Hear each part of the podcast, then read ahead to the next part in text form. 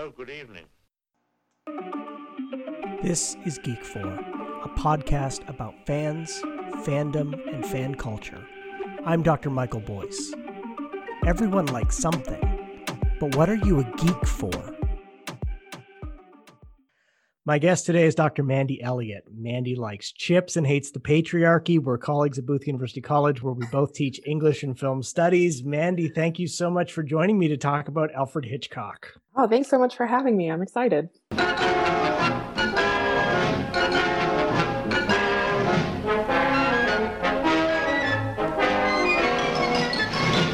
I know you love Hitchcock, but there's this like backstory that I am so excited to find out. Tell me about your grandma and Alfred Hitchcock. My grandma, well, she loved Alfred Hitchcock. She um she didn't believe in censorship, so she had no problem with with us watching whatever we wanted. And we would spend a lot of time at her house after school and on the weekends. And we would all just want to watch Hitchcock movies. My sister and I would would ask for them. My grandma had this this um, really expansive collection of Hitchcock VHS tapes, uh, which now my sister and I have have uh, divided amongst ourselves. And we would just choose a Hitchcock movie and sit and watch them with her. And um, I think half of my time was divided between watching the the film and watching my grandma's reaction because she loved suspense so much. So much so that every time something happened, she would say, suspense. And, and uh, you know, there would be much rejoicing because we were so excited. And so we started with um, with Hitchcock's American phase. So we watched a lot of Rear Window, The Birds, Vertigo, North by Northwest, Psycho, um, those really great ones. Um, and also Dial M for Murder quite a bit because Grandma loved Ray Milland, and so we also love Ray Milland. So Ray Milland is awesome. I know what's not to love. He's so good. He's so good. I don't know. And Dial M for Murder, he's just delightfully diabolical. So yes, we loved it. That's a great. That's a great underrated Hitchcock film. I People agree. don't talk about it. Um, No. but it's a really good film. It is, and I was shocked to to remember that it was made in 1954. Um, I thought it was earlier, but it's it's actually made in 1954, and and uh, it's so scandalous, and I love it. Um, and that's, I mean, I partly love it because my grandma also uh, would point out the the risque bits in these movies, which she would not censor. And you have to remember, my sister and I were quite young when we started watching these these movies. My partner makes fun of me all the time. How old? Oh, I mean, probably like eight or nine, quite young.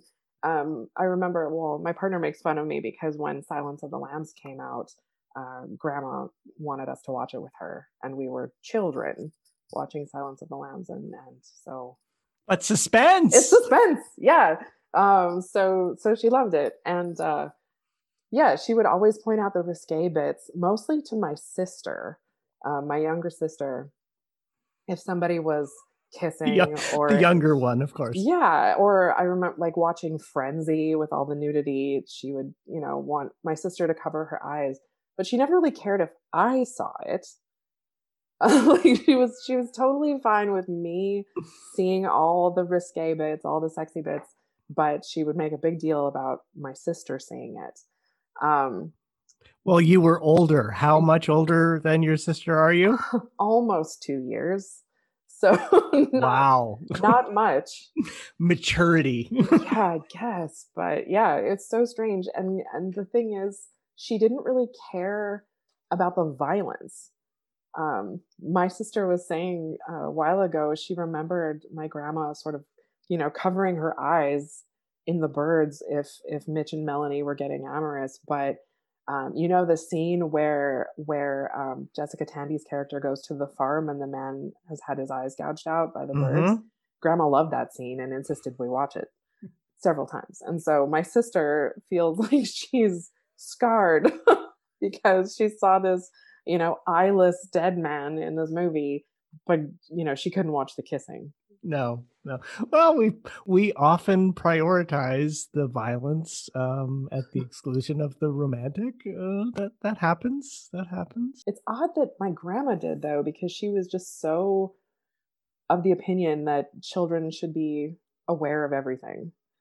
So I think it was You're... more like a, a little fun joke for her than anything. Your grandma sounds awesome. Oh, she was so awesome and hilarious. I want to go back to something you said earlier. So you and your sister divided the VHS tapes up between you. How did you decide who got what movie? You know, I'm amazed that we're still friends actually. Did she get the birds so she could finally watch the kissing? She, she did get the birds actually. She she needs to see the kissing. Yeah, she's I mean, she has to catch up. Um yeah, I remember after my grandma passed we we had a table um, in my parents' basement that had that was covered in VHS tapes, and my sister and mm. I could mm. sort of take turns taking one. Um, so we each got, I mean, we each now have a really great collection, even though they're VHS, and you know, I've replaced many of them with with Blu-rays now, but I still have them. I can't let go of them. So, yeah, I'm proud of my collection that never gets watched uh, I was up in my office the other day, and I, I still have a, a, a very nice widescreen VHS tape of Psycho that um oh the, you know, collector's edition. I probably haven't taken it out of the the packaging in in you know, years, but and I have it on Blu-ray. But Psycho is one of those films that like I, I can't get rid of the box. Like it just there's something about the tape. I'm like I need to keep this for some reason. I have very yeah. weird fixations with with certain VHS tapes that I cannot get rid of. Yeah, they're part of our history. Yeah, mm-hmm. yeah. There's something tangible and concrete and firm yeah. about them. It's like discs. You have to be careful. I know, and they seem so impersonal. Like the the the vision of those Disney, those puffy Disney VHS cases, just popped in my mind, and how how, yeah, there's something really special about those puffy cases. Tactile, oh, yeah. So you want you're watching mostly the American stuff, and and I mean, what you the the titles that you gave are some of the most known Hitchcock mm-hmm. films. So when do you start like looking at the British period or some of the lesser known stuff? I was trying to remember uh, when I started getting into that stuff, uh, and I think it was when my sister and I were a little bit older. Um, she bought she found a, a, collection of hitchcock's of a few of hitchcock's british films in some sort of bargain basement sale.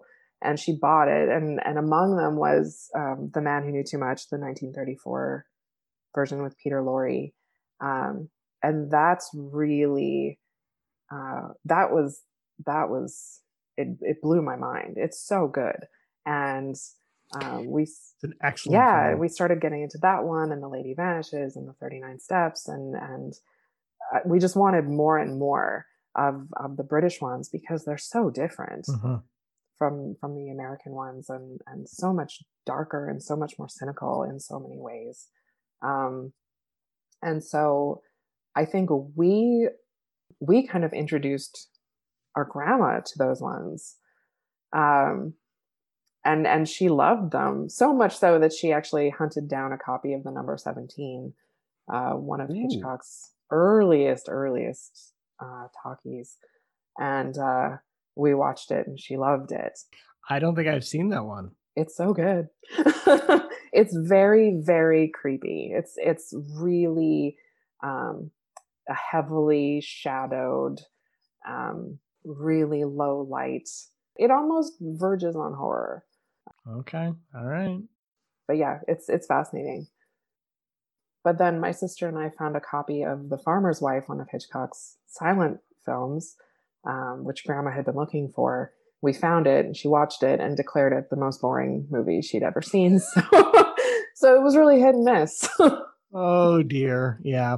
I've I've tried to go through some of the silent ones, um, and certainly the lesser known ones, uh, Manxman and and can't yeah i can't i can't do it especially um my love is really the british films um that's mm-hmm. kind of where my heart lies although i have a deep deep deep appreciation for the american stuff yeah i mean he he's able to to be kind of scandalous in a way that is um, palatable for audiences. Um, and it's yeah. it's so interesting to watch. It's it's interesting knowing too that he wasn't as scandalous as he wanted to be. Um, I was just reading the other day that um, in in Psycho, when we get that that bedroom scene with um, with Janet Leigh in the in the bra and the sort of idea of the the white bra is when she's innocent and the black bra is when she's she's you know more guilty. Um, Hitchcock said she shouldn't have been wearing a bra at all because mm. that's what mm. the audience would have wanted. Um, so it, it was interesting to me that he was pushing boundaries having this major actress in her underwear um, and then he wanted to go beyond that but of course was not able to at the time. So um, yeah he just he was able to to do these things. Again rear window when grace kelly's character lisa brings an overnight case right to mm-hmm. to lb jefferies apartment and how scandalous that is. And considering who grace kelly was i mean i'm shocked that he could get away with that Well, and, and he he incorporates it in the story in a way that you can see maybe why censors wouldn't pay like he doesn't he doesn't dwell on it, he doesn't make it a big deal. It's just it's present and then moves the story along really quickly. And so mm-hmm. yeah, you don't really realize all the implications of things that are going on in the in the story until you watch the movies again and again. Yeah. Um, but I mean that rear window stuff is so good. Um, oh. you know, where she's her her comfort in in his apartment uh, is certainly notable. Very notable.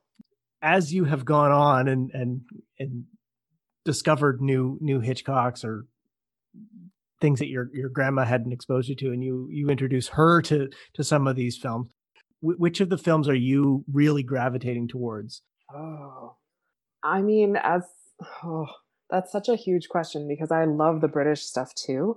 Um, but i mm-hmm. think as as an american film scholar i i mean i love the american films and i love incorporating them into my work mm-hmm. um and so right now i'm i'm just starting preliminary research for um to talk about hitchcock's american women and and their political allegiances and um there's there's so much rich information there and i i think too because i'm i'm a feminist scholar and and I care very deeply about gender roles. And I also know that Hitchcock um, was not necessarily uh, the favorite among feminists.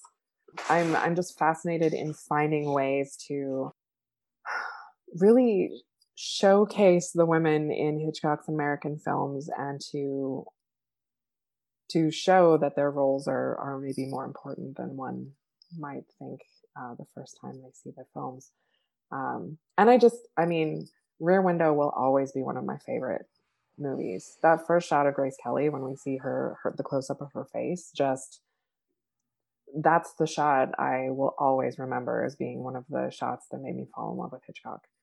Mm. Just just the way her face could fill the frame and she could assert her presence you know, she goes around his apartment turning on lights as she says her name as though the world gets brighter as they get to know her. It's just it's the, the most three wonderful names. Oh, it's so good. Yeah, so Lisa good. Carol Fremont just turning on those lights. Yes. It's, it's incredible. Yeah. And as much as I love the the British the, the British films, um, maybe with the exception of Margaret Lockwood in Lady Vanishes, mm. no female character kind of has that central like like it's not emphasized that in that important way um, that Grace Grace Kelly is in the in the American films. Yeah, Margaret Lockwood, maybe. Um, oh shoot, I can't remember the actress's name who plays the mother in The Man Who Knew Too Much. Um, who's the, the marksperson, Marx woman, um, which is pretty badass, by the way. Um, it is. yeah, I I love that. Um, but yeah, they they don't have the same um, maybe longevity or gravitas as as the American stars do. Um, perhaps because the American films, by and large, use pretty established um, stars. I mean, not to say that Margaret Lockwood isn't established, but um, you know, Grace Kelly was a household name. Um, mm-hmm. Hedren was very, you know, she she got to be quite famous and and Janet Leigh, of course, and yeah. it sounds like just an interesting project. I hope so. um, I'm very excited to to see it develop. In your work as a as a film scholar and a film prof, you've mentioned bringing Hitchcock into the classroom. I'm curious about your experiences with that. Are there films that work better? Are there films that you've you know, disappointed by reactions?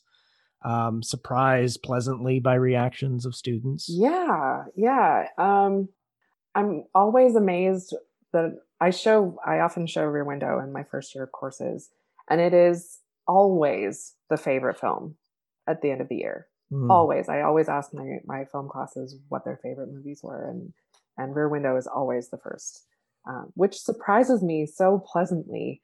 Um, they just they love it. And and it's the only one um, where my first year students aren't like oh it's pretty good even though it's old you know or they did a good job considering they didn't you know electricity didn't exist yet or whatever you know anachronism they come up with. Um so this rear window is the one where they're like i was genuinely intrigued. I was surprised. I was in suspense. And nowhere do they do they ever mention you know that it's old air quotes old. Um, so that's that's always a positive.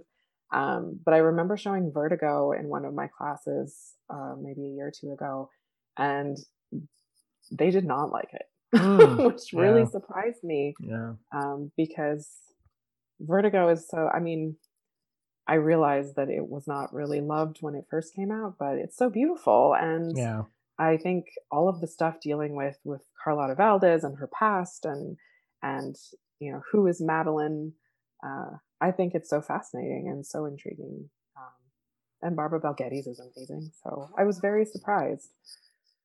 Um, but usually I try these things out on my partner first, um, and if he likes them, then I then I think my students might because he's very picky. So I made him watch The Man Who Knew Too Much. On our anniversary this year, and he loved it. So good. Which version? I'll have to show next. Oh, it's 34. Yeah. Okay. Yeah. 1934. I don't understand why he remade that film. That's, you know, I, know. I one of the interesting things about Hitchcock is um, he definitely has a preference for types of stories. The Wrong Man that mm-hmm. that gets reused a lot. Um, he doesn't remake films except for for that one really. Um but i'm always curious that like that was the one he felt he needed to um get into a different mindset and and americanize it. Um it baffles me. Yeah. Well and part of me wonders if if it is maybe because the the 1934 version has um, you know the husband is sort of a kept man, right? His wife is the one participating in the Olympics, and she's the one with the the life saving skills. And and um, I think in 1956, that you know, James Stewart couldn't just be a know nothing house husband, right? He had to be important. And you know, we have Doris Day who gave up her international singing career to be a an Indiana doctor's wife so I, I think it definitely fits in line with more of what's expected in 1956. But yeah, I have no idea why Hitchcock would have done that unless, you know, just to make money because James Stewart and Doris Day um, yeah. were yeah. pretty pretty big I, stars. So again, a, a difference in the American and British. In the British period, he doesn't go back to actors again, and there's some that I, I wish he had. Like I wish he'd use Michael Redgrave again. Michael Redgrave oh. is, I, I, think, just one of the unsung heroes of British cinema. Or, or um, Robert Donat in uh, 39 Steps. Like just yeah. he has these people that he's using, but unlike the British period or unlike the American period, Jimmy Stewart, Cary Grant, where he's going back to people again, or even, I mean, you know, we can talk about his treatment of female actors. Um, yeah, as problematic, but he definitely goes back to an archetype of the, the, the blonde in the American period. Definitely. That he doesn't have in the British period. So and I and I wonder how much of that um and I, I wish I knew how much of that was was his conscious choice and how much of it was the business of Hollywood, um, or or a combination of the, of the two. So, yeah, I think he did use. Didn't he use in um, in his British period? He had those two characters, Charters and Caldecott, who were in The Lady Vanishes, and I think they were in a couple other ones. I don't think they're in anything else he does. He, um, they're in um, Carol Reed does a film called The Night Train to. Munich, which is kind of yep. a sequel, kind of not. Yeah. Charters and Caldecott appear in that. They appear as characters, or like whether they're called Charters in Caldecott specifically. Mm. They're in uh, Dead of Night, the the Ealing anthology horror film. Um, and there's, I think, on the Criterion Lady Vanishes, there's something called Crook's Tour, which I've actually never watched. It's I have the Criterion, but I've never watched that. Um, they pop up a bunch of times, and he kind of establishes them as this these characters, and then and then they kind of have a life of their own. Yeah, uh, which is so fascinating to me. Yeah, that they, they cross universes. Yeah, um, yeah, and become kind of archetypal British characters. A hundred percent. They even have a Twitter account. yes, and they've started following me, and it's it's yes, kind of delightful. I made some comment about Charters and Caldecott, um, and and suddenly they started following me, and I loved it. It's it's absolutely delightful. Oh yeah. If you're encouraging somebody who's never they've heard of Hitchcock, but they've never really looked at it, they haven't watched old movies, where would you direct them? Where are you pointing them to? Oh, that's a good that's a good question. Um, I think I would start. I mean, in professionally, I start with Rear Window. Uh, I mm-hmm. think that's a really accessible film, uh, one that gives a good idea of what Hitchcock does, uh, but isn't, you know, one of those scary black and white films that uh, that for some reason turns people off. But yeah, I think that one that one's a good start. I think The Lady Vanishes is an incredible place to start. Um, it's just so rich and so the the chemistry between uh, the two leads uh, it's just beautiful um, and uh, yeah and of, of course the man who knew too much but that's maybe a little bit less accessible to some mm-hmm. but yeah i think i would i would generally point people who are very new to Hitchcock to their to his American catalog first and then work backwards. What about the person who's seen some Hitchcock and you, you want to, you know, point them in something a little, you know, a little different path or things that they haven't seen or even directors that are similar to Hitchcock? Where would you That's a really good question. I would be interested in in pointing people toward his his silent works like the lodger would be a good place to start um, just to show um, that that suspense doesn't need to involve talking even though i mean i'm i'm a huge proponent of of sound and bernard herrmann's scores in hitchcock's american work are amazing. They make the films. Um, but I mean, Hitchcock himself loved silent film, and he said that if cinema is taught in universities, uh, students must first get a good grounding in silent era, um, because he said talking pictures brought the theater into studios uh, too much, and that students uh, needed to know that the director had to also know how to do storyboards and edit. Um, and you know do all the things that he would have had to do as a silent director so i i feel like it's important for people to know his silent catalog as well. Directors like Hitchcock, um, that's a really big question. Um, yes. um, I always I, go. Um, I always go Clouzot. Um, Henri Georges. Oh, Clouzot. Yeah. yeah, um, yeah, yeah, yeah.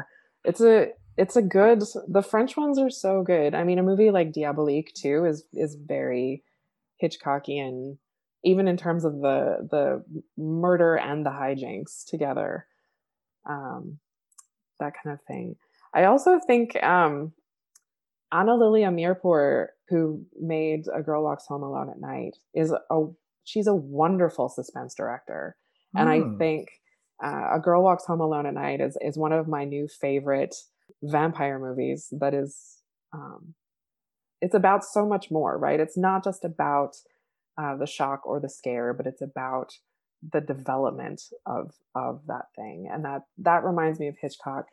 Um, just um, in terms of when he was interviewing, uh, or when Francois Truffaut was interviewing Hitchcock, um, Truffaut uh, suggested the suspense is a dramatization of of film's narrative material, full of these privileged moments, and I think um, to Truffaut, the privileged moments um, linger on the viewer's memory, um, and that's what suspense is to Truffaut and Hitchcock. He went along with this. Um, and also says a lot about suspense himself. But I think these privileged moments um, that I see all through Hitchcock's catalog um, are also found in something like Amirpour's work, uh, where you just feel like a like a privileged bystander. It's, mm. Yeah, it's great. Highly recommend A Girl Walks Home Alone at Night. I'll have to check that out. are you up for some quick question answer stuff? Oh boy, let's do it. what is the latest thing that you've become a geek for? Oh, um, I'm really getting into craft beer. I don't, yeah, nice. I, I really love it. And uh, there's a pandemic on. I don't know if you've heard, but it gives me extra time to drink craft beer. I've heard yeah. Limit limits the places you can drink craft beer though. That is true, but I can drink it at home where we are supposed to stay. Is there something that people think you would be a geek for that for whatever reason you could just never get into? Um yeah. I mean, I, I think as a as a film prof, I'm sure you get this too, where people just assume you love all movies equally. Yeah. Um. So that's that's something. But I think Star Wars is maybe a thing that I am not as into as people might think. Um, I just don't. I don't hate it, but I'm I'm not into it. So yeah, that could be something. What is the geekiest thing you own? You own my partner's Ghostbusters toys. yes, for for people who listen, you probably figured out who Mandy's partner is. Shout out to Aaron. What is the geekiest thing you oh, own? The geekiest thing I own. Oh, I even thought about this one and I think I forgot my answer. Um, probably. Oh, I mean, a whole bunch of super cool VHS tapes that other people might find are geeky. Um, I also have a lot of like I have a foam roller that I use for my workouts, and it's it has a prominent place in my living room. So I don't know if that's geeky. That's geeky. Um, okay, thank you. Yeah, yep. And I also have I just bought a new kettlebell that I'm pretty excited about, and uh, yeah. Favorite Hitchcock film? Oh, the impossible question. Rear Window it's so perfect. And I mean, so when we were talking earlier, Margaret Lockwood has a really good introduction in Lady Vanishes, where she's standing on the mm-hmm. table. Oh, it's amazing. It's it's nothing compared to Grace Kelly's introduction. Like that is no perfection. Just it, I don't imagine anybody could make a better introduction. No, and I don't even think. I mean, I can't think of a movie that's done a similar introduction, but I don't think anybody could pull it off as well as as Grace Kelly. Just that that perfect, perfect face. Amazing. Where can people find you on social media if they're looking to follow you? They can find me on Twitter uh, at Mandy underscore Elliott with two L's and two T's. Um, I'll put a link to that in the show notes. Awesome. Mandy, thank you so much for talking. This has been so much fun. And I, oh, you know, yeah, pandemic, I, I so miss seeing you around the, the office and having these chats. I miss you too. Yeah, I pretty much have created a podcast so I could keep my friends. That's that's well, I'm so glad you did, and I and I'm so lucky to have been on it. So thank you. Thank you for joining me on Geek Four. You can follow the show on Instagram and Twitter at Geek4Pod or me on Twitter at MWBoyce. If you listen on Apple Podcast, click the subscribe button and consider leaving a five-star review. Be sure to join us next time when we learn what someone else is a geek for. Suspense!